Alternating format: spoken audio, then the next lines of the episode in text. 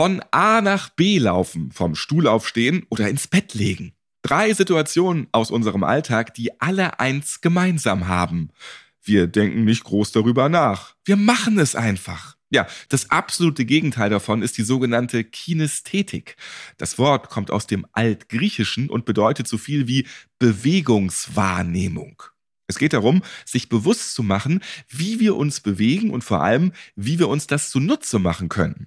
So zum Beispiel in der Pflege. Ich bin Ralf Potzus und lasse mir heute von einer Kinästhetiktrainerin erklären, wie das Konzept genau funktioniert und wie Pflegekräfte, pflegende Angehörige und auch Pflegebedürftige davon profitieren können.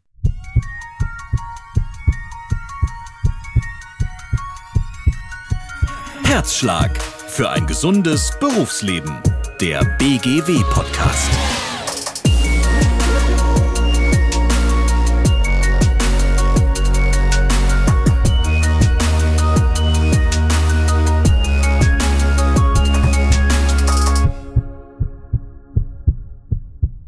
Der erwachsene Mensch besitzt über 200 Knochen. Ja, das kann ich mir gut vorstellen, denn abends knacken mindestens alle diese Knochen bei mir immer. Außerdem haben wir mehr als 650 Muskeln. Wahnsinn. Knochen und Muskeln spielen bei der Verteilung von Kraft im Körper eine ganz wichtige Rolle. Muskeln ermüden unter Belastung sehr schnell, Knochen dagegen können höheren Belastungen standhalten. Genau dieses Wissen um die funktionale Anatomie ist in der Pflege Gold wert. Susanne Hoser ist Kinästhetiktrainerin und Krankenschwester. Sie wird uns in dieser Folge in die Welt der Bewegungswahrnehmung einführen. Hallo Susanne. Hallo Ralf. Kannst du uns mal ein Beispiel nennen, das zeigt, was mit Kinästhetik genau gemeint ist? Ja, du hast ja gerade schon beschrieben, was wir alles so tun, ohne uns da wirklich Gedanken drüber zu machen. In der Pflege unterstützen wir Menschen dabei, sich zu bewegen, die es aus verschiedensten Gründen nicht mehr so gut oder gar nicht mehr können.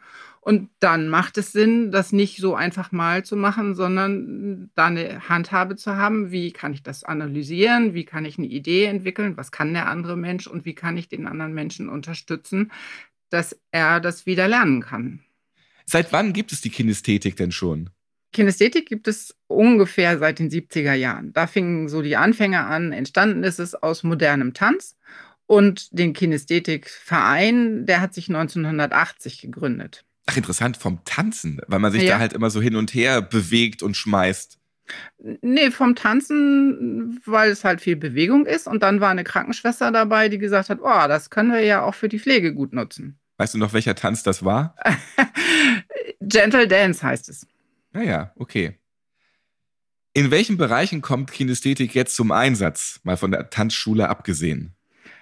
Kinästhetik ist heutzutage hauptsächlich in der Pflege praktiziert, also in der professionellen Pflege und bei pflegenden Angehörigen.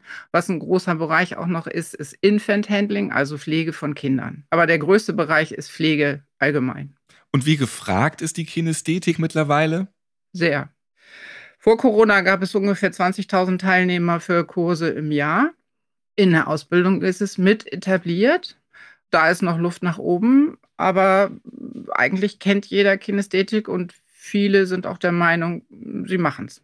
Susanne, du arbeitest jetzt seit über 33 Jahren als Krankenschwester im BG-Klinikum in Hamburg und seit mehr als zehn Jahren als Kinästhetiktrainerin. Du bist also richtige Expertin, kennst dich da mit allen Bereichen aus.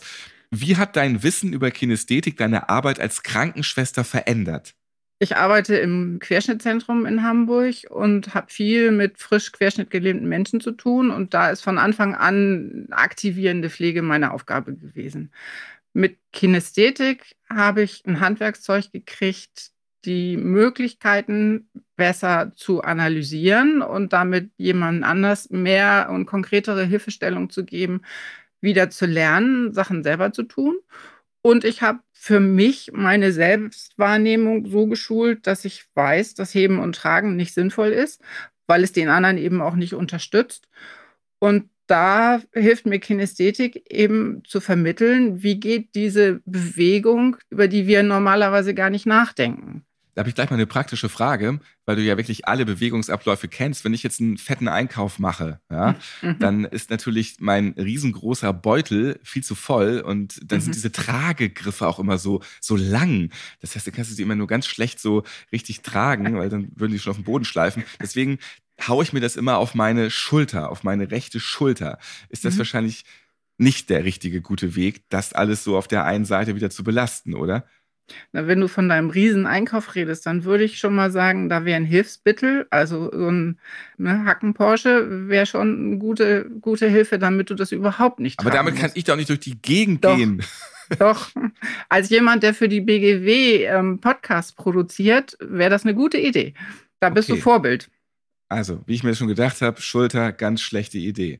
Was sind die Vorteile von Kinästhetik in der Pflege? Schauen wir uns das mal an. Für Pflegekräfte, für Pflegebedürftige und auch zum Beispiel für pflegende Angehörige. Das Wichtigste ist die Selbstwahrnehmung, mein, mein Arbeitsschutz. Ich kenne Alternativen zum Heben und Tragen. Also in der Pflege. Hacken Porsche. Genau, genau. In der Pflege wird immer noch viel gehoben und getragen und auf der einen Seite schädigt es die Pflegenden und auf der anderen Seite macht es die Menschen, die Pflege benötigen, unselbstständig, weil heben und tragen ist wie fliegen und das können wir einfach nicht. Ich kann die einzelnen Bewegungen unter den verschiedenen Konzeptblickwinkeln analysieren und über diese Konzeptblinkwinkel kriege ich auch Worte dafür. Das heißt, ich kann sie auch aufschreiben, ich kann sie dokumentieren, ich kann sie an meine Kollegen weitergeben und ich kann sie mit meinen Kollegen da auch diskutieren. Und das, was mir persönlich immer ganz wichtig ist, es hat so einen Forschungsaspekt.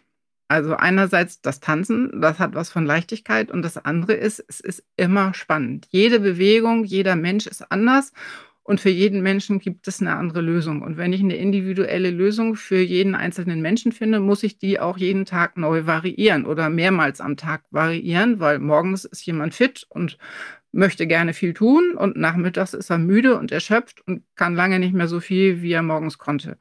Da muss ich mich immer wieder anpassen. Und das ist ein spannender Prozess, das wird nie langweilig. In der Kinästhetik gibt es verschiedene Konzepte. Welche sind das und wo liegen die Unterschiede?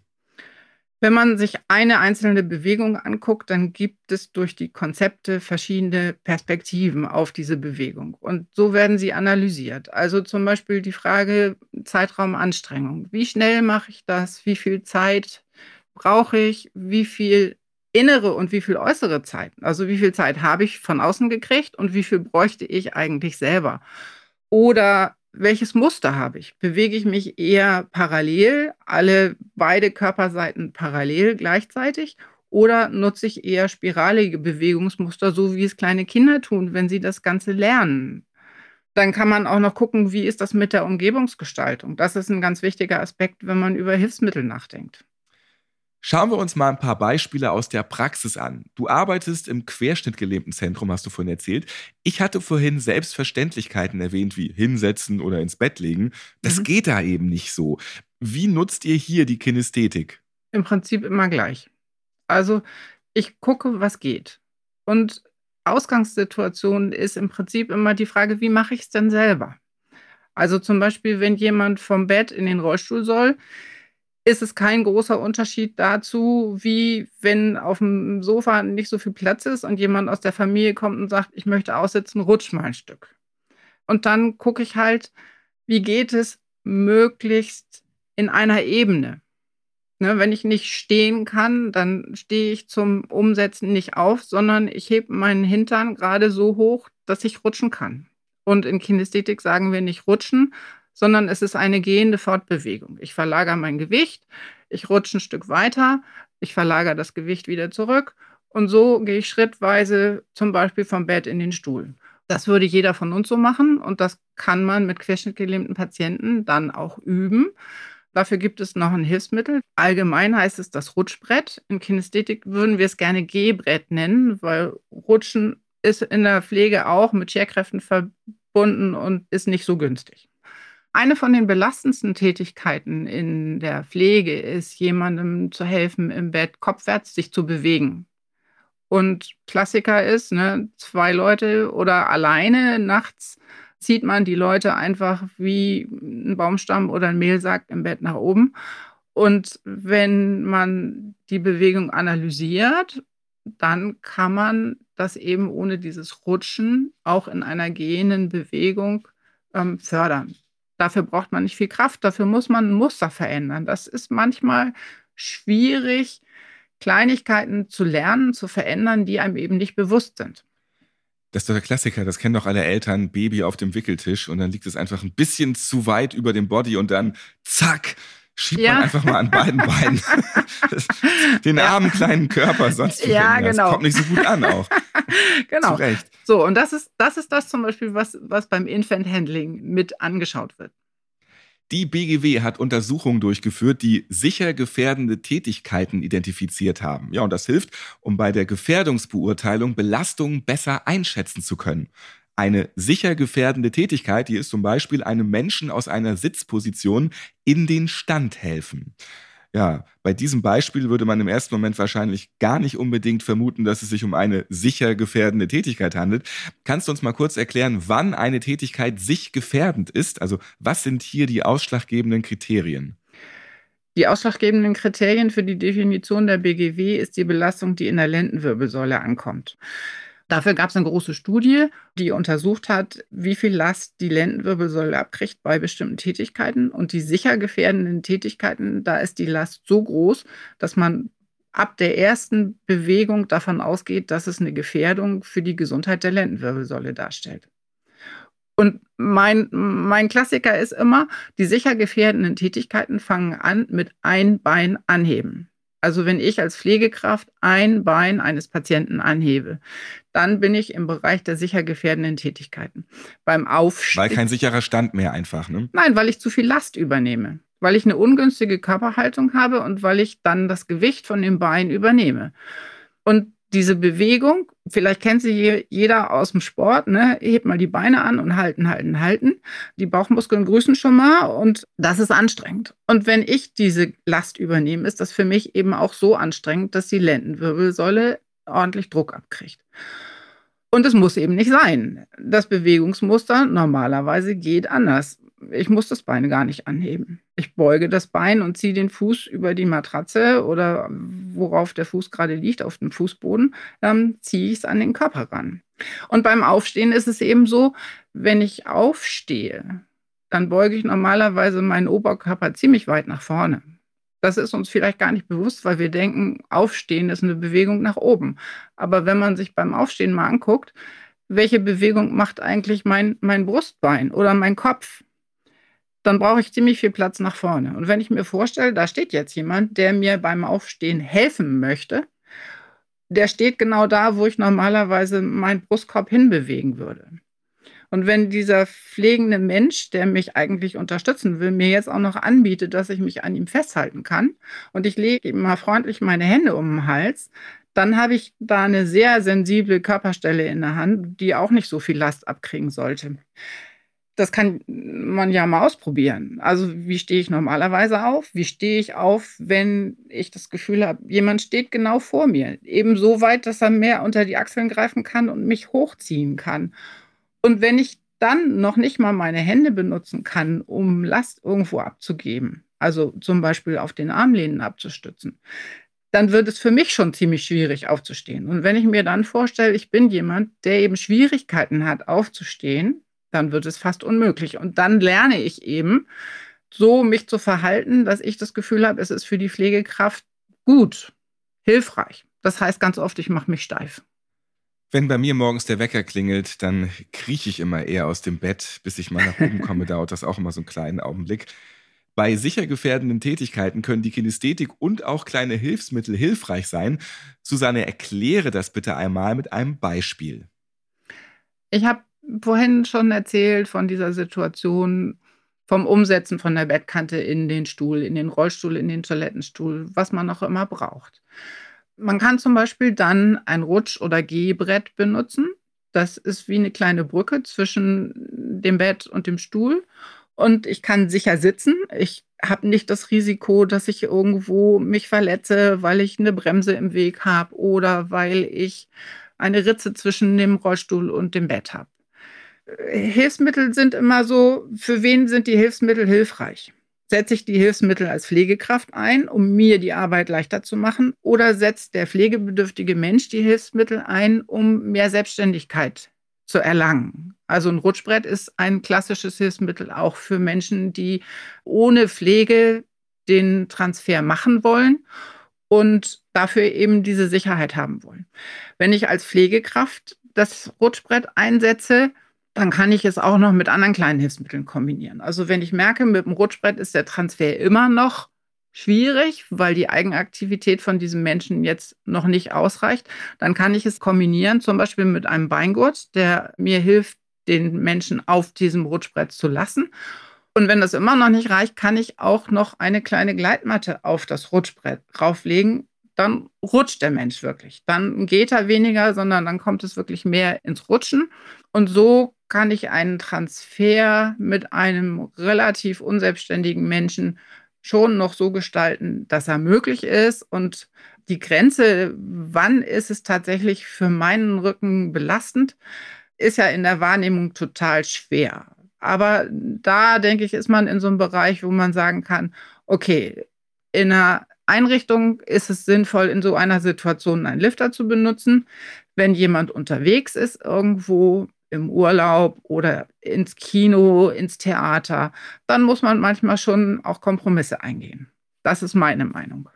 In die Bildungspläne der Alten- und Pflegeausbildung hat es die Kinästhetik schon geschafft. Was denkst du, wird sie irgendwann fester Bestandteil in allen Kliniken und Pflegeeinrichtungen sein? Ja, das wünsche ich mir die Umsetzung von dem Wissen über die Bewegung und über die Bewegungsabläufe und die Wahrnehmung für meine eigene Bewegung. Das ist ein langer Prozess, weil es hat was mit dem Verändern von Mustern zu tun, meine Muster, und es hat auch was für die anderen Menschen, also die Pflege bekommen.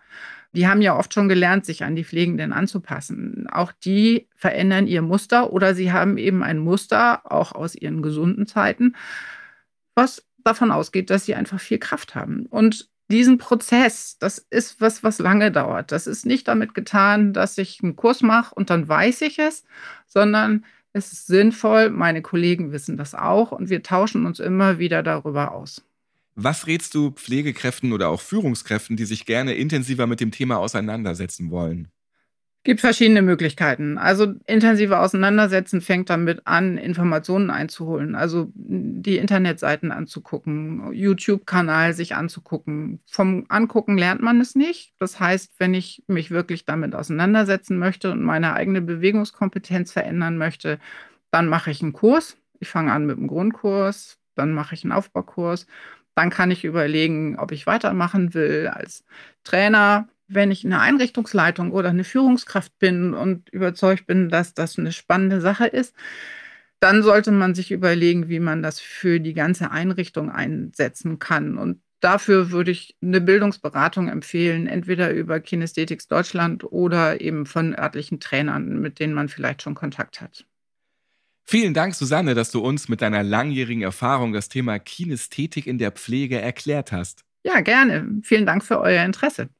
Kinästhetik kann auch gut unter Hilfe zur Selbsthilfe zusammengefasst werden. Genau das ist es nämlich. Von diesem Konzept profitieren vor allem nicht nur die Pflegekräfte selbst, sondern auch die Patientinnen und Patienten oder Bewohnerinnen und Bewohner in der Pflegeeinrichtung und die pflegenden Angehörigen. Noch mehr Infos findet ihr in den Shownotes dieser Podcast-Folge und natürlich auch auf der Website der BGW www.bgw-online.de slash podcast. Abonniert gerne diesen Podcast, dann verpasst ihr keine Folge. Lasst doch gerne ein Like da. Das geht zum Beispiel bei Apple Podcasts und auch bei Spotify. Bis zum nächsten Mal.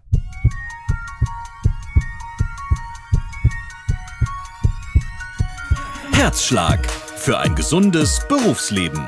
Der BGW Podcast.